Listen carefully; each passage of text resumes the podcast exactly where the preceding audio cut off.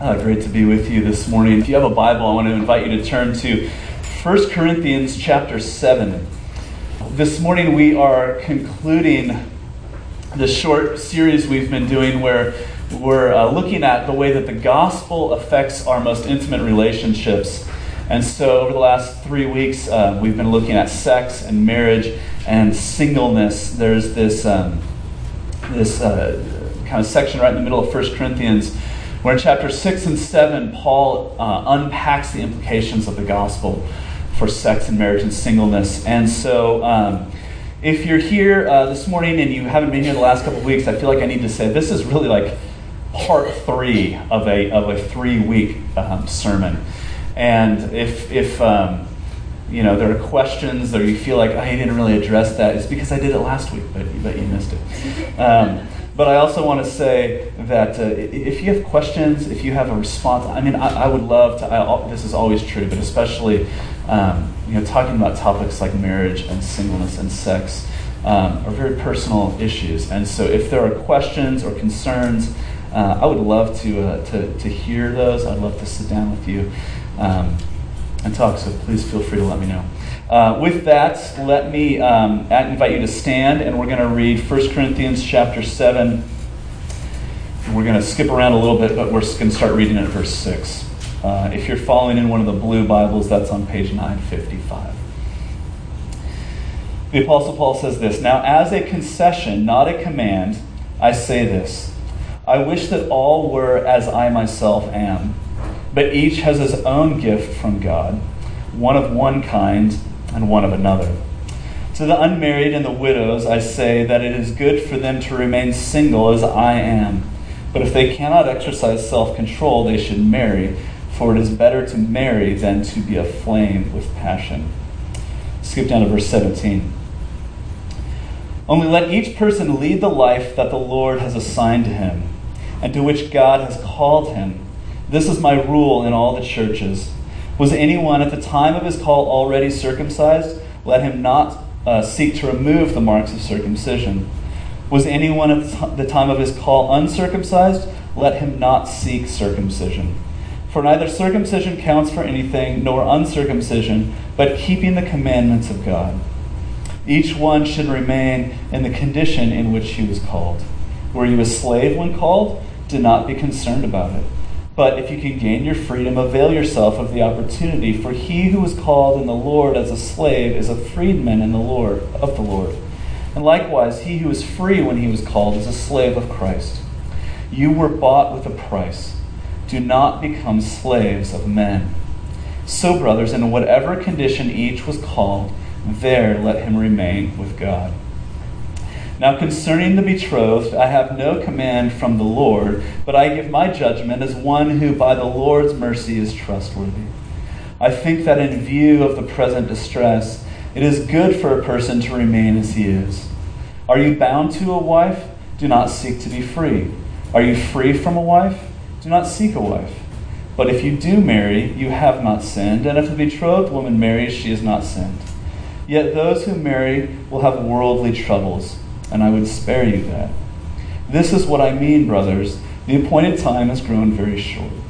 From now on, let those who have wives live as though they had none, and those who mourn as though they were not mourning, and those who rejoice as though they were not rejoicing, and those who buy as though they had no goods, and those who deal with the world as though they had no dealings with it.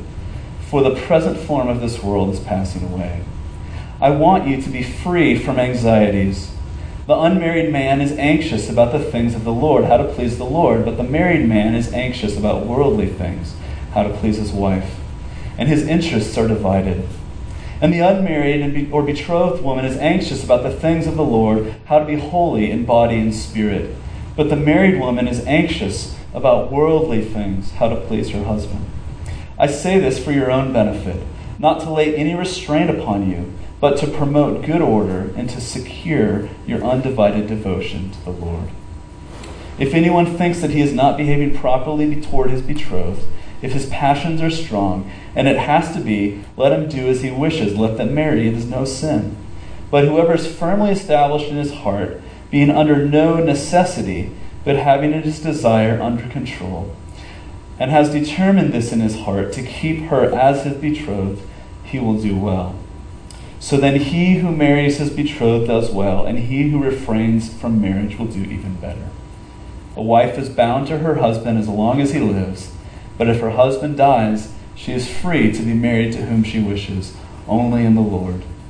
Yet in my judgment, she is happier if she remains as she is, and I think that I too have the Spirit of God. This is God's Word. Would you pray with me? Oh God, would you be with us now as we give our attention to your Word and as we delve into um, topic, a topic of singleness and relationships that can be, uh, for many of us, uh, filled with hope and longing and pain. Uh, God, would you give us your grace, we pray in Jesus' name. Amen. You may be seated, please. Well, I want to uh, I want to share a family picture with you. Um, I love this picture. I, I don't usually, as you know, if you are a regular here, I don't usually uh, do show and tell, but I, I like to. Uh, I love this picture. I love everything about this picture. Um, I love this picture because it's a picture of, of people that I care about. Uh, I love that in this picture that it kind of captures this spontaneous standing dog pile that just sort of happened. Um, and I love, as somebody pointed out to me, that our bodies uh, form the shape of a heart in this picture. I love how happy everybody is in this picture. I love how everybody's having fun. I love that this picture actually looks a little bit like my actual family. Um, I love how this picture is quiet. right? I mean, it's a happy. I love how this picture makes our family look like a normal family. Uh, one of the things I love about this picture is what it doesn't show you. It doesn't show you that just outside the frame of this picture, there are some other members of our extended family that were there for this picture. I won't identify them. But uh, there were some other people there, and I was really, really annoyed with them. And you can't tell from looking at that picture how annoyed I was at that moment. Uh, I love that this picture doesn't show you how painfully difficult it was to get our kids into clean clothes uh, only minutes before this picture was taken. Um, this picture is not a lie but it's a snapshot, right? It's, it's one moment in time. And uh, one of the things that's great about this picture is I can show it to anyone or we can post it on social media and just receive affirmation about what a great family we have. Um, and it allows us to kind of perpetuate this idea that we are this, well, nobody thinks this, right? But like you could take this and say, wow, what a, what a great, what a great family. I don't mean to be overly cynical about it, but it's just a snapshot. It's a picture of, you know, the ideal American family, right? but it doesn't show, it only shows the goodness. It only shows the goodness of it. Uh, it hides our faults and our failures, our sin, our shame, our struggle, and it shows us off really well. This morning we're talking about singleness, and um, that is hard to do. Uh, it's hard for me to talk about singleness because I have never really been a single adult. Ashley and I got married, I think, three weeks after we graduated from college, so I've never lived on my own as a single adult. So that makes it hard to talk about singleness, but it's also hard for a much more important reason. Um, it's hard because we are living in a culture that has made an idol out of romantic relationships. And uh, it's been said that we are living in the first civilization that, culturally speaking, does not believe in an afterlife. And yet we still have um, hopes and longings. We want to live beautiful, meaningful lives. We want to make a mark. We want to leave an impact on our world. And so, what that, what that looks like for many of us, and as a culture, is that we channel that our longing and our desires uh, to be significant we channel them into our relationships. And as a result, we have blown romantic love way out of proportion. And we have made it this thing that it can never really be. And uh, we have this tendency to talk about being in love like it is the greatest thing in the world. Uh, and we've blown in love, this idea of falling in love, into this thing where, I mean, it can happen to you at any moment. Uh, you might just be out doing your normal stuff and you might fall in love. And if you just, if you fall in love, you cannot control yourself any longer. And you have to do what in love demands of you. And uh, sometimes that's beautiful, and sometimes it's, uh, it's heart wrenching because I know people, you know people who have fallen in love and they've had to leave their spouse and their children and they've given up their jobs because they've fallen in love. And what else can they do? And there are others of us who long to fall in love, and we try to do everything we can to make in love come and find us. And yet, some, for some reason, it doesn't. For some reason, it doesn't happen to us. And because we've made it into such a big thing, we have people who aren't in a relationship but want to be. And at the same time, we have people who are terrified of the idea of commitment because they're afraid of falling in love with the wrong person. And so today, what I'm trying to do is talk to all of us. Uh, and it's really hard to know where the landmines are. There, there's certainly a lot of them. But uh, my goal in this series has been to unpack the relation, the, the, the, implications for, of the gospel for our most intimate relationships in sex and marriage and singleness. And I believe that God has good news for us. I believe that the good news of the gospel is this that you are free to be married and you are free to be single. The gospel sets us free. And it sets us free to be single or to be married, uh, but to be loved and to love others, to be known and to know others. The gospel sets us free from the tyranny of romantic love and allows us to either be married or single. So there's two or three things that I want to point out to you um, in this passage this morning. The first thing that, that this passage does is, is it shows us that the gospel relativizes our relational idolatry. That's a really great point, I just want to say. I like I wordsmith that for all of my the gospel relativizes our relational idolatry. Uh, what does that mean? Well, verses um, 17 and following, Paul says this. He says, Only let each person lead the life that the Lord has assigned to him and to which God has called him. This is my rule in all the churches. Was anyone at the time of his call already circumcised? Let him not seek to remove the marks of circumcision. Was anyone at the time of his call uncircumcised? Let him not seek circumcision. For neither circumcision nor uncircumcision counts for anything but keeping the commandments of God. Then he says each one, each one should remain in the condition in which he was called. Were you a slave when called? Do not be concerned about it. If you can gain your freedom, avail yourself of the opportunity, for he who is called in the Lord as a slave is a freedman of the Lord. And likewise, he who was free when he was called is a slave of Christ. And then he says this You were bought with a price, so do not become the slaves of men. Okay, what in the world is Paul talking about? It's confusing.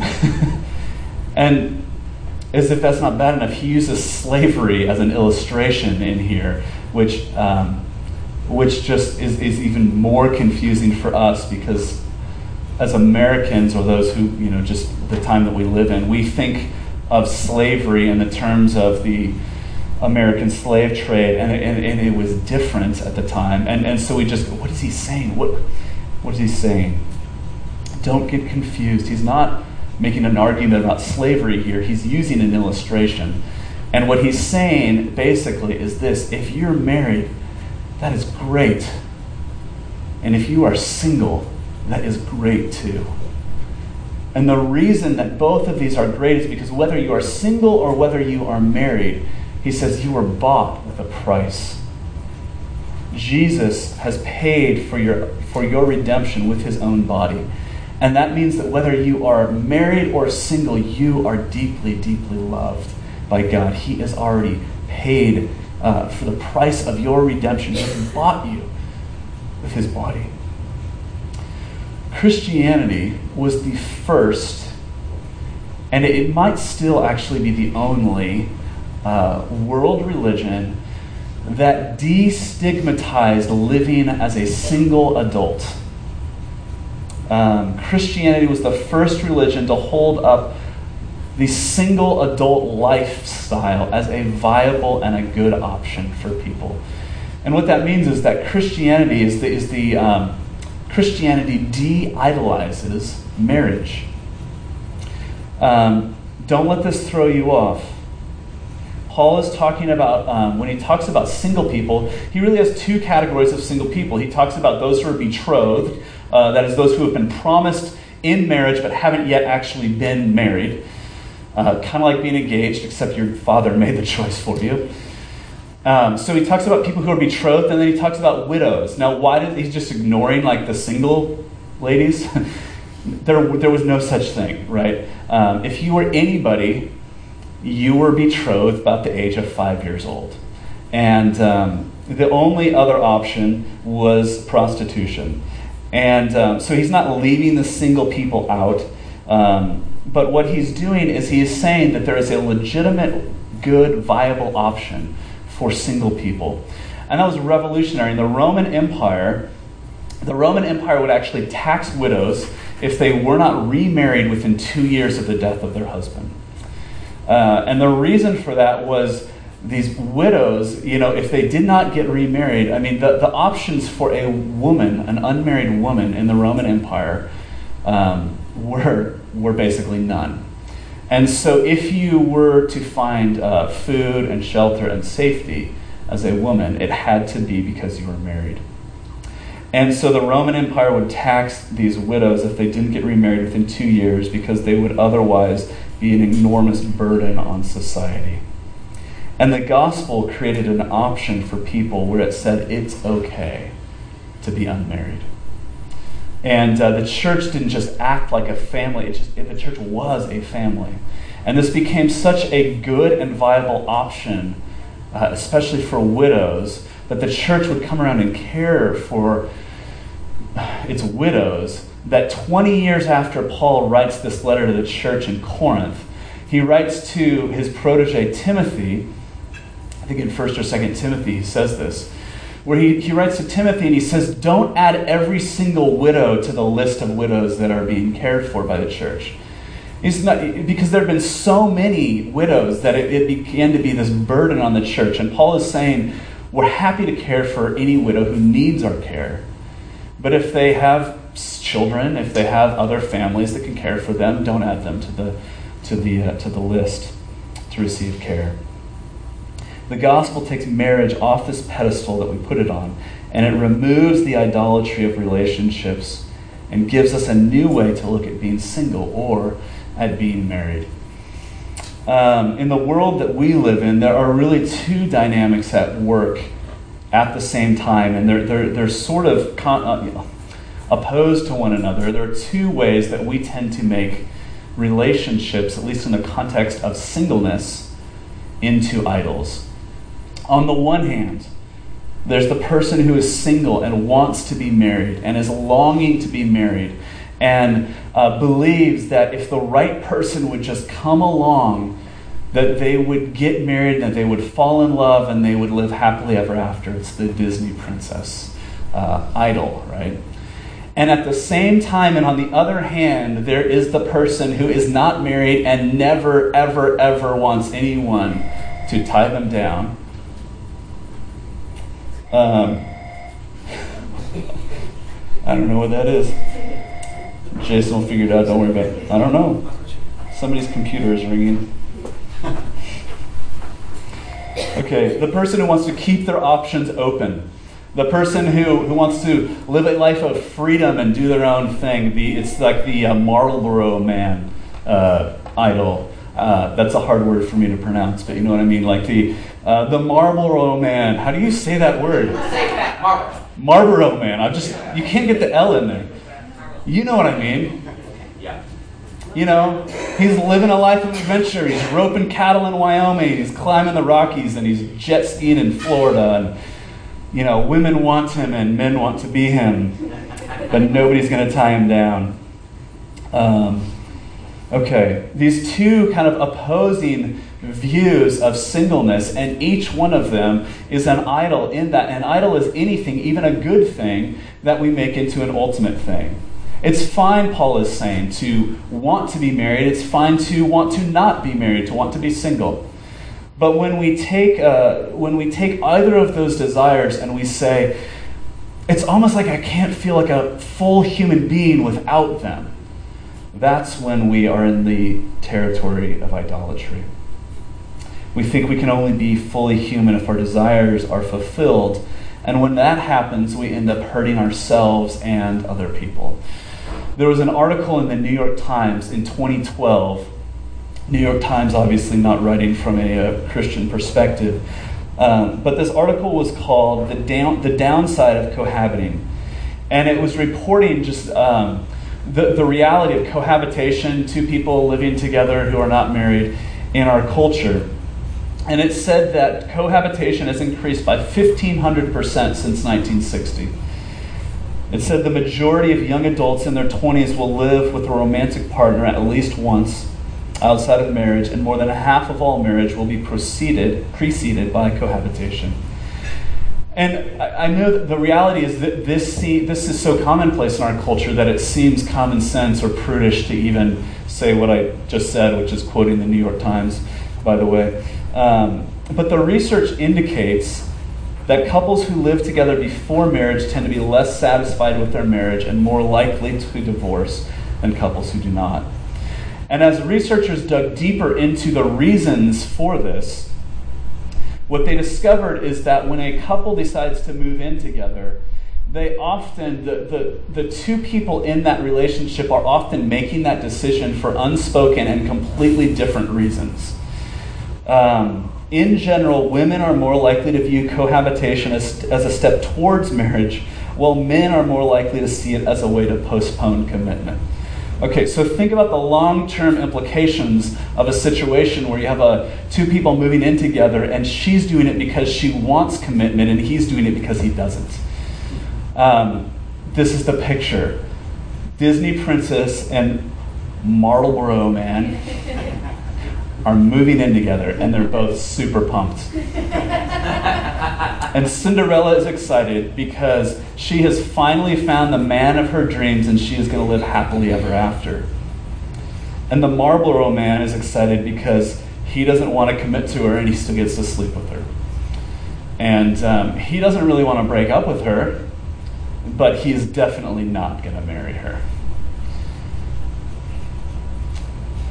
And mutually, um, what they're doing is using each other to satisfy a selfish desire, to get what they want out of the relationship without giving um, themselves or committing themselves to one another. And I suppose it works in sort of a pragmatic way until it doesn't. Until it doesn't. And the consequences are difficult and painful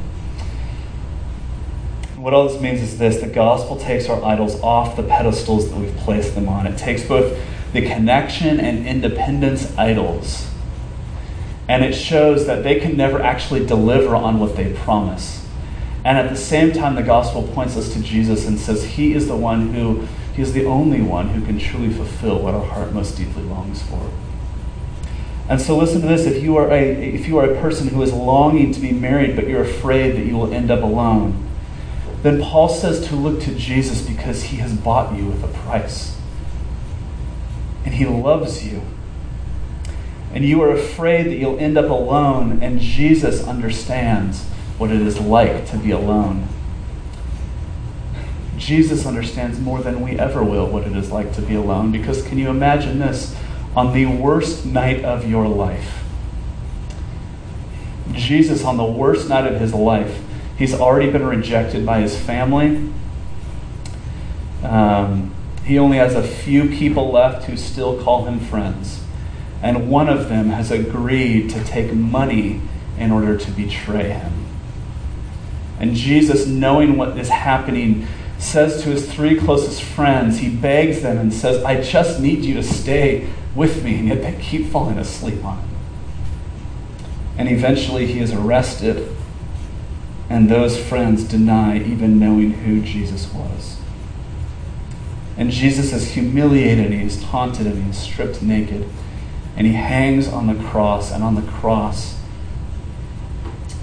his God and Father, the one who has loved him intimately for his entire life, abandons him as well. And that is what it feels like to be alone.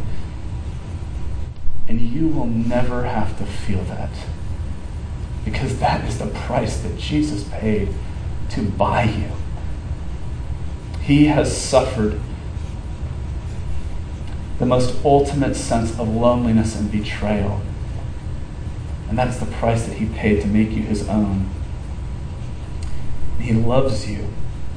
And he is with you. He is with you always. And that means that if you are single and you want to be married, the reason that you are not married cannot be because God doesn't love you.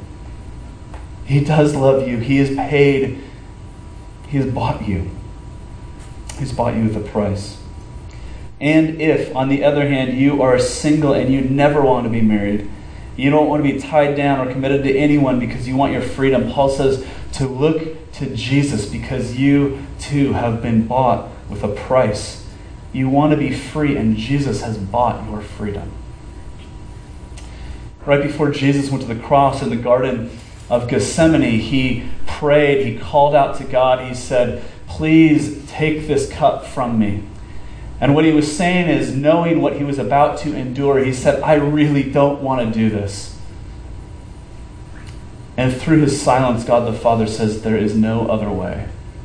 There is no other way. And so, Jesus on the cross, as he hung on the cross, he doesn't look down on those he was dying to save with this kind of overwhelming sense of admiration and pride, because he's looking at us. He's looking at people who are fickle. He's looking at people who are half hearted. He's looking at people who one moment will say, Jesus is the most important thing in my life, and then the next moment turn around and pretend like it makes no difference whatsoever. And he was faithful, and he stuck by you. And what I want you to see is that in Jesus you find a love that brings you freedom instead of taking it away. And in Jesus, you find a love that opens up to you a life of adventure instead of tying you down. And in Jesus, you can experience a love that truly satisfies your wanderlust. The gospel strips the idols of connection and independence of their power. And the gospel sets you free to be married or to be single. Secondly, the gospel shows us that singleness is advantageous in the kingdom of God. Now, this might be the least popular thing I ever say. But listen to these words. Paul says in verse 32 I want you to be free from anxieties. The unmarried man is anxious about the things of the Lord and how to please the Lord, but the married man is anxious about worldly things how to please his wife. And his interests are divided. And the unmarried or betrothed woman is anxious about the things of the Lord, how to be holy in body and spirit, but the married woman is anxious about worldly things, how to please her husband. I say this for your own benefit, not to lay any restraint on you, but to promote good order and to secure your undivided devotion to the Lord. What Paul is saying is that in Jesus, the kingdom of God has come. This new reality that the rule of God is present and is extending out in not just in our lives, but, but, but out into all of creation. And that reality reshapes everything, and that reality calls for our allegiance. And Paul is saying that if you are a Christian, your devotion to Jesus and to the kingdom of God trumps everything else. And that, that looks different for, for many of us. It might look like, might change the way you look at your job. It might, it might mean giving up comforts in order to, you know, to, to serve God. Um, it, it, it's a claim on our hearts, it's a claim on our allegiance. Um, what that means, another way to say that is that if you are a Christian, you are living for something larger than yourself. And that reality, that thing larger than yourself, affects everything about the way that you live. Yesterday, we spent our day at the soccer field because we have three boys playing soccer.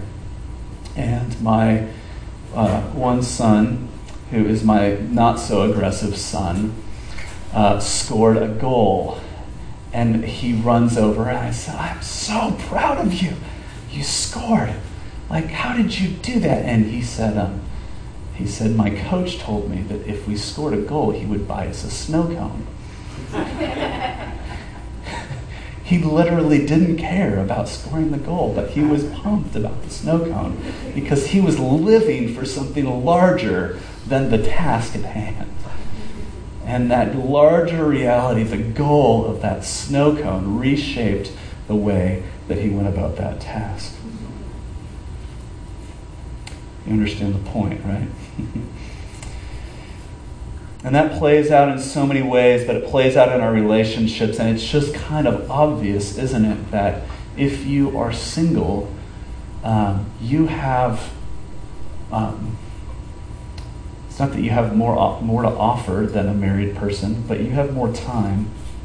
Um, it's just kind of obvious, isn't it? He says in this passage, um, the, well, that it is advantageous for the sake of the kingdom, this larger reality that reshapes the way that we live our lives, to make a decision to say, I'm going to live as a single celibate person because I can get a lot more done for the sake of the kingdom. He says in this passage, if you're betrothed, it's okay to not get married. Why is he saying that? He's saying, well, maybe when you were five, your parents betrothed you to somebody and that person is not a believer because you probably weren't a believer 20 years ago. And it's okay to not follow through and to not get married. Um, you're free. You're free to be single because you're living for something bigger than yourself. You're free to give yourself to the Lord. Um, but listen to what Paul is saying here. He's saying you are free to give yourself to the Lord you are not free, however, to live a life of self indulgence. And here is the reality, and this is hard to say, and especially having confessed that I've never experienced this reality. Um, but, but the reality is that we live in a culture where singleness is sort of this prolonged uh, time to indulge ourselves. I, um, heard a story about a, uh, a, a guy who was talking to his pastor. He just graduated from college and he was dating this girl, and, and this pastor said, You guys going to get engaged? And he said, You know, I don't think I'm uh, really mature enough to get married yet. And so, probably going to wait a couple years before, before I ask her to marry me. And his pastor looked at him and said, You know, you're right that you are not mature. And if you think that a couple of years of hanging out with your buddies and drinking beer and watching ESPN is going to fix that, then you are crazy.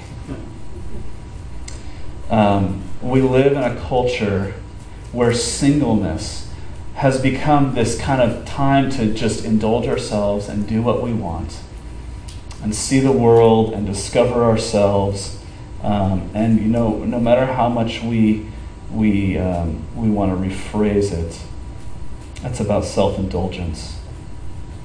And the gospel says, no, you are free to be single, but that doesn't mean that you are free to serve yourself because you have been bought with a price. You are not free to isolate yourself.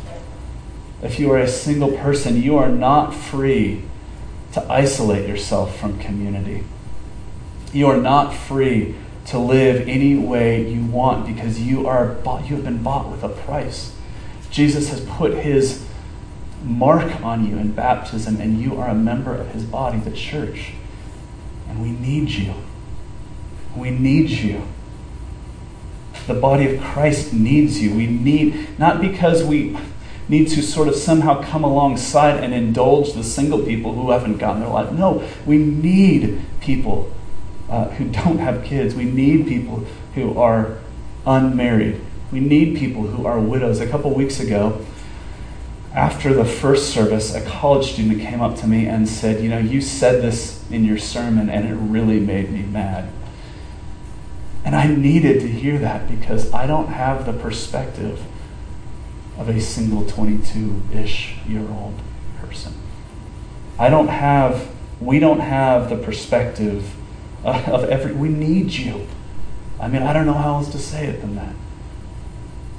Maybe another way to say it is this that, uh, I, I, mean, in a totally different context, I, I got to have lunch this week with a, with a friend who I hadn't, who hasn't been at church in a while, and I just said, I've missed you. I've missed seeing your smiling face, and I need, like, this is hard work, and I need you to just sit there and smile at me sometimes.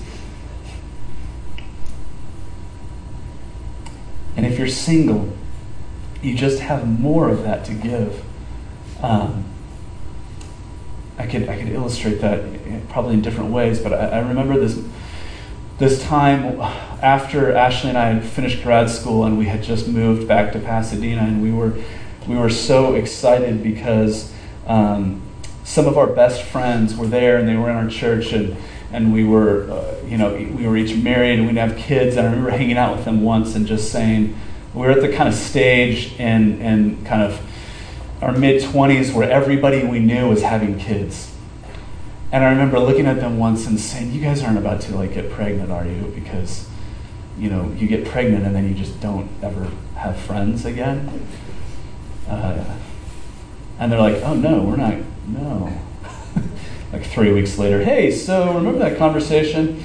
And we're like, okay, well, I guess, you know, we'll see you, we'll see you in 18 months, right? It's just true that, like, if you're married and you don't have kids, you have more time. If you're single, you just have more time. You have more of that to give, and the body of Christ needs you. The gospel sets us free to live as married people or as single people. The gospel of Jesus says that at the end of the day, you will never regret anything that you have given up for the sake of Jesus and his kingdom. And I gotta tell you, I remind myself of that regularly because it applies in all sorts of ways. But no single person will ever look back on their life and say, I regret what I gave up because of the kingdom. It is possible to live as a single celibate person. It is possible to take the Bible's sexual ethic seriously. Uh, I mean, think about it like this. Um, there is regularly, there regularly comes for me a point in the day where I am so hungry. And Jason experiences this all the time. We'll be in a meeting in the morning, and I'll look at him and, i will say, if I don't eat something now, I'm going to punch somebody. And in that moment of being hangry, it is so frustrating to not have food. And yet, there are other contexts in which, let's say you're on a diet and you're, I'm going to, you know, keto, right? Like, I'm going to try to look like Robert. I'm going to be keto. and when you say, I'm, I'm, I'm, I'm denying myself, you learn to live with the hunger, and it's just not the end of the world. Okay? It is possible to live as a single, chaste person in our world. But if we go around with this attitude that we are missing out on the most important thing that can ever happen to us, it will be almost impossible and yet, if we have this sense that this is the sacred calling that God has called us to, and for the sake of the kingdom, it's worth it, then it is entirely, is entirely possible. It's okay. You're free to be single. Um, you're free to be married, but you're free to be single. Um, but you're also free to be single and to want to be married. Um, chapter 7, verse 39 of 1 Corinthians, Paul says, a wife is bound to her husband as long as he lives, but if her husband dies, she is free to be married to whom she wishes, only in the Lord. I heard somebody say that is the only Bible verse that directly speaks to dating. Uh, if you want to be married, you're free to get married, but you have to marry somebody who loves the Lord. It's incredibly um, free, but with one um, with one restriction. And Paul is saying this for your own good. For your own good. Um, I could unpack that more, but let's just keep moving. Um, you're free to be married, you're free to be single. Um, several years ago, I was at a conference and I met a, uh, a man named Robertson McQuilkin. And uh, Robertson McQuilkin had been the, the president of Columbia International University in South Carolina. And um, he was married, and um, his wife, in her 50s, began uh, first to just lose track of things, and before long, they um, discovered that she was dealing with the early onset of Alzheimer's disease. And um, Robertson McQuilkin um, described how she began to fail, and her memory went, and her language went, till soon the only, almost the only thing she could say she would look at her husband and say, I love you. And um, in his role as a college president, they had a house on or near campus, and he would be at work in his office, and she would walk from home to his office. And she would come in and say, I just came to tell you that I love you. And he would spend a few moments with her, and then a student or an assistant would gently walk her back home. And an hour or so later, she would show up again and say, I just came to remind you that I love you. And um, she forgot everything, but she still remembered the love of her life and how to get back to him. And um, Dr. McQuilkin said that one night as he was putting her to bed, he took off her shoes and discovered that the bottoms of her feet were caked in blood from this just constant shuffling back and forth to find the one that she loved. And he said that the sight of the blood changed everything. And he retired early from a prestigious position as college president to care for his beloved. And when he announced his retirement, he said, he wrote these words. He said, Recently it has become apparent that Muriel is contented most of the time that she is with me and almost none of the time that I'm away from her. It is not just discontent, she is filled with fear, even terror that she has lost me, and always goes in search of me when I leave home. So it is clear to me that she needs me now, full time. The decision was made in a way 42 years ago when I promised to care for Muriel in sickness and in health, till death do us part. Duty can be grim and stoic, but there is more. I love Muriel. She is a delight to me. I don't have to care for her. I get to.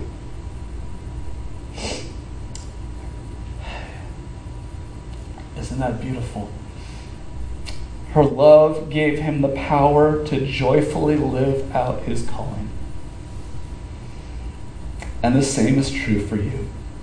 You were made to live for more than yourself.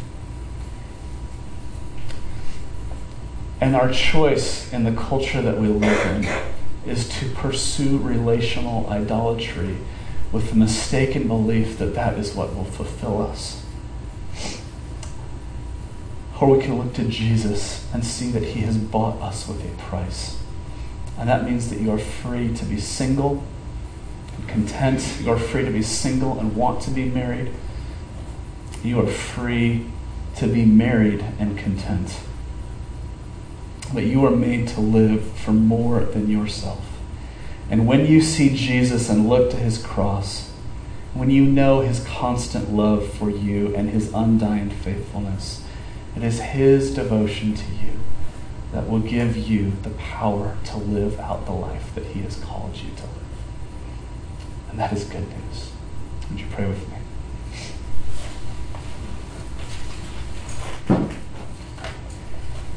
Jesus, thank you that you love us.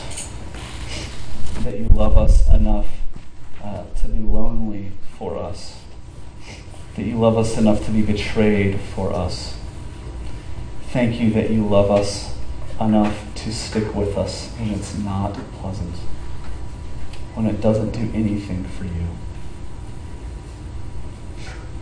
And Jesus, we pray, I pray that we who are longing for significance and fulfillment and adventure and satisfaction and love and belonging, that we would experience it because the gospel is true. And because the gospel is true, that we would actually feel those things in tangible ways in our relationships, in our marriages, in our friendships, and in our family, and in the church. I pray that we would be a church that is uh, not just a church for marrieds or families, um, but that we would be a church for people, whoever they are. That we would uh, welcome the lonely, um, that we would welcome those who are searching for a life of freedom and adventure. And with the reality of your kingdom come in our midst, change us into people who are content to live the life that you have called us to live. I pray this in Jesus' name.